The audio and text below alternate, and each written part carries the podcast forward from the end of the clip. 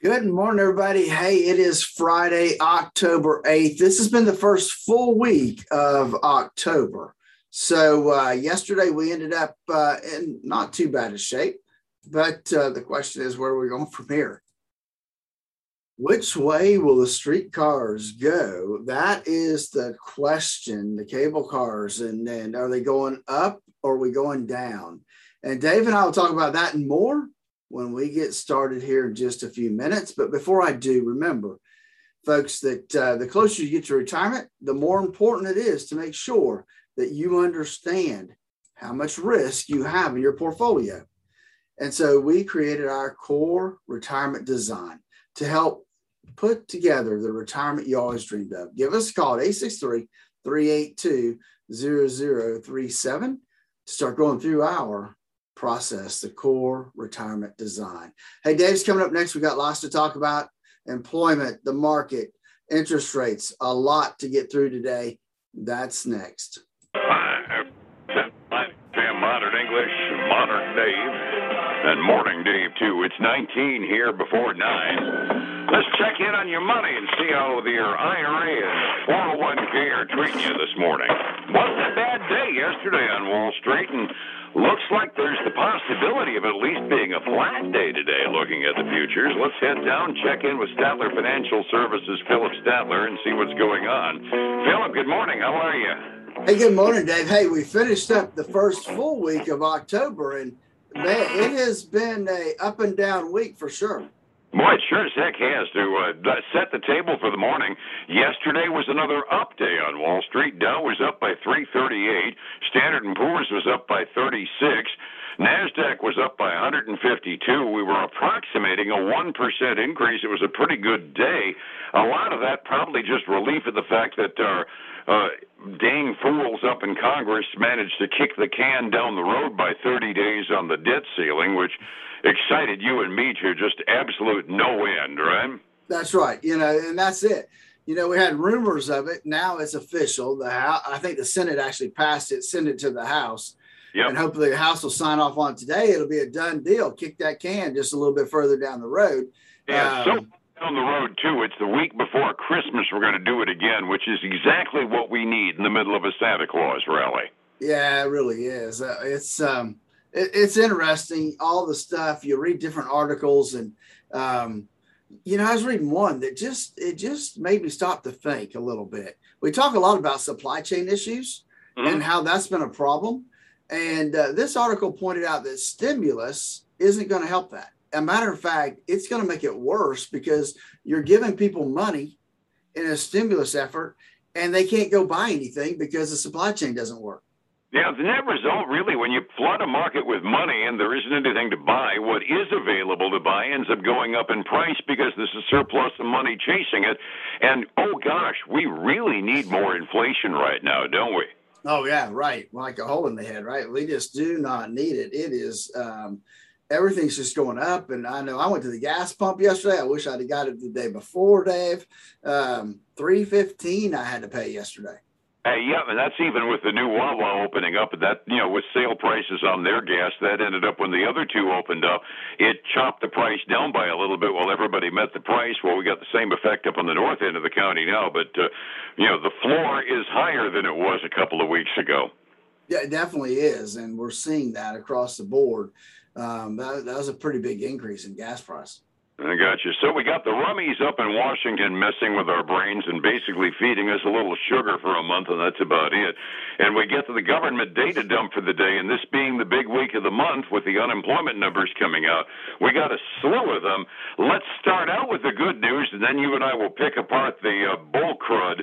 Uh, unemployment rate for September, for October, the way it's going to be reported at the top of the hour news, down from 5.2% all the way down to 4.8% unemployment. Isn't that great news? Dave, you know, I, just have a hard time believing that number. I'm trying to think, how could we get there? And and it, it uh, dawned on me that, you know what, I bet there are a lot of people that between the age of 62 and 65 or 67 decided, you know what, this COVID stuff, I'm over it. I'm retiring. And if that's the case, then that takes those people out of the workforce. And that would then give us maybe we could get to that 4.8% unemployment rate. Yeah, that well, that was kind of basically what I was reacting to as well. I'm also waiting to see the full unemployment report and see what that uh, completed U6 number looks like. I mean, we know there's a lot of jobs that are going begging, but we also know there's a qualification mismatch on some of the jobs, and uh, the combination of people that have just said, "Oh, screw it, I'm going to stop looking," with the people that are saying, "Oh, screw it, I'm going to just retire," uh, because the other numbers we got this morning do not back up a four tenths of a percent drop of the unemployment unemployment rate, the number of jobs we created last month. The good news is 317,000 new jobs in the private sector, but total jobs created for the month last month only 194,000 compared to what we expected, which was closer to 500,000. Yeah, and that's a, even a big drop from the the month before, right? It was like 366,000. Uh, and I know that number got revised up somewhat, but still, um, that's a significant decline from uh, from August. Oh yeah, the August official report was 235,000, which, if I remember correctly, had both of us thinking about people jumping off of buildings. They revised that up to 366, which even makes the comparison for you know for the September job number look even worse now. Yeah, it really does, and um, I'm glad to see my tip sheets already updated August numbers. I wasn't sure if it had or not, but at, at 366,000 in August and now 194 in September, um, that's definitely going the wrong, wrong way, Dave. Now, offhand, it strikes me that way. Let me go back to some good news in the process in terms of average hourly earnings. In the last year, average hourly earnings for the American worker is up by 4%. That's in about the rate of inflation, which at the very least is nice to have. It was a six tenths of a percent increase in hourly wages uh, last month, and it was only expected to be about four tenths of a percent. So we'll take that bit of news happily. Oh, absolutely, and but it, it becomes inflationary, right? I mean, we know that that the the wage inflation is there because we're trying to get people to go to work. I mean, I was driving uh, down the road the other day and I saw you know McDonald's looking for twelve dollar an hour help. Um, who'd ever thought that would happen? Even allowing for a ten dollar minimum wage, McDonald's and the fast food joints paying two dollars an hour over minimum. That's just one of those uh, make your head explode numbers because that just tells you that the, uh, jo- there are more jobs than there are people. And actually, the, the economist in me says that's the way the minimum wage needs to go up anyway, by having jobs bidding for employees, because that's what actually moves wages up instead of having the government say you must pay this X or Y or Z. Oh yeah, absolutely. You know, supply and demand is what should be running it. Absolutely. And generally, that's the way the minimum wage has been effectively ratcheted up over the years. When the natural wage begins to go up, then we lock it as being the minimum as time goes on. So, actually, in retrospect, well, you and I were kind of going, Ee, on the notion of passing that $15 minimum wage referendum we had in the state of Florida. Now, market conditions are actually bidding it up to the point where the minimum wage is going up to above what the law says. Yeah, yeah, that's right, and that's uh, you know that's the the issue of supply, and so you know there's there's not enough people that want to work, and we need them. So mm-hmm. um, yeah, that drives. And economics are actually doing what they're supposed to do now for a change. So I'm kind of happy to see that. I didn't have a chance to ask you before we went on the air. Does any company have any news out today that's worth mentioning? Well, there are some things. We don't have really any earnings, uh, Dave. But uh, but I did find this um, somewhat interesting, and it, it was kind of the head of a lot of different news reports today, and that's Tesla. They're going to leave California in their rearview mirror and uh, and move their headquarters to Texas. Ooh, are, are they using self-driving cars to get there? Uh, they probably need self-driving trucks, right, to load everything up and move it. But I don't. It doesn't say that. Uh, but uh, yeah, but they are they're also increasing their uh, production. It says at their California and their Nevada plants. Okay. Yeah, I saw that item about moving to Texas and that the lower tax state, the more business friendly corporate tax structure in Texas compared to California, it, it's been kind of a trend for the last few years. Texas has been gaining a lot over California as that's gone on. Oh yeah, there's a, a lot of that stuff in Simi Valley, California, has been moving towards Austin, Texas. Understood. Oh, uh, sidebar night item that I see on my news ticker, and it might explain some of the behavior of the markets. You and I talked before we went on the air that after the unemployment number came out, we had a substantial dip in all three of the indexes, and then they kind of rebounded. Might be partially because of the observation Barron's just made on their blog. Uh, that 194,000 job figure last month, which really stinks. Uh, Barron's is now saying that should probably make the Federal Reserve think real seriously about whether or not they want to start tapering this month and next. So maybe the, maybe the reaction of the market has been that uh, this means that we're going to get more uh, fiscal heroin out of the uh, Federal Reserve. That might be interesting. You know, I was looking at uh, another thing that caught my attention, uh, Dave, in terms of uh, interest rates. They were trying to say, you, know, that they, they put a chart out how long they thought you know, they thought that, hey, you know, the, the yield curve was changing, uh, not to the good uh, as far as raising interest rates um, this year. They thought tapering would really start the first part of next year, and that by the end of 2023, we'd actually see interest rates themselves start to go up. Now, that would make more sense than the uh, rumors that we keep hearing about they're going to start the process of this month's meeting. Yeah, I mean, I, and I, I can't remember this guy's name that wrote the article, but I, I, just thought that was a that was a pretty good chart of of how he thought things should work out in the next uh, two years. And given what's been going on, I mean, we went for a year with the Federal Reserve saying, "Come on, Congress, you got to do something on fiscal policy."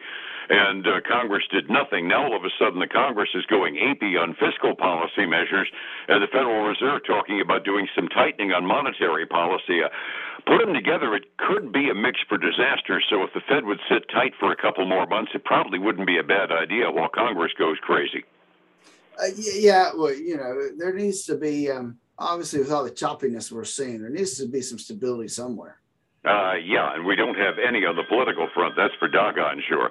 Resetting the table for the morning update on Wall Street yesterday. Some upsetting, but at the same time, second thought reaction news this morning on the economic front. What are we doing 45 minutes before the real money gets thrown around? Dave, we have been all over the board, and right now it's a mixed bag. We've got the Dow is actually back down uh, a tenth of a percent. Uh, the S&P 500 is basically flat right now, and the Nasdaq is up less than a quarter of a percent. Uh, small caps are flat, and the VIX is heading up just a tad. On the uh, commodity side, we've got silver. Oh, that's kind of nice. It's up 1.8%. It's finally crossed back over 23 to $23.07 an ounce. Uh, we got gold up uh, nine tenths of a percent. And then crude oil, but Dave, I'm afraid it's going the same direction. It's up 1.1% to $79.19 a barrel right now. Oh, poop. $80 a barrel might not be that far away. Overseas markets, Asian Rim market, pretty much uniformly up this morning at the close about 6 a.m. Europe is looking at our economic reports and saying, oh no, they're all off fractionally, but all of them are in ink midway through their trading day. Advice needed, Phillip. I need to get my retirement fund stable so I know how I can retire on in the years to come. How do I find you to get that advice? You know, Dave, that's why we have put together our process. Uh, we call it the core retirement design so that folks can can really and truly put together the retirement they always dreamed of. Give us a call at 863 382 0037 uh, check out our website, statlerfinancial.com, and then join us this weekend for the Statler Financial Radio Show, 6 a.m. at noon on Saturday, 10 a.m. Sunday morning on Highlands News Talk 730, and now on 95.3 FM. I got you. We're going to lose the Friday, the Saturday noon report because the Gator program starts at 9 a.m. on Saturday morning. So 6 o'clock Saturday morning and 10 o'clock Sunday morning. Fair enough? All right, man. People have to get up early to listen. Yep, that's it. Or just uh, you know, go to early church and then listen to it at ten o'clock Sunday morning, like I do. Phillip, thank you so much. We'll see you Monday. All right. All right, man. Have a great day. Thank you, my friend. It's 105.7 Light FM and Statler Financial Services. Phillip Statler from the pit. Hey, folks, I want to thank you for joining us on this Friday, the first uh, full week of October. I hope you have a great weekend. Listen to us over the weekend. Remember, Saturday morning, 6, 10 a.m. Sunday morning. Join us again Monday, same time, same place. Until then, have a great weekend. Bye now.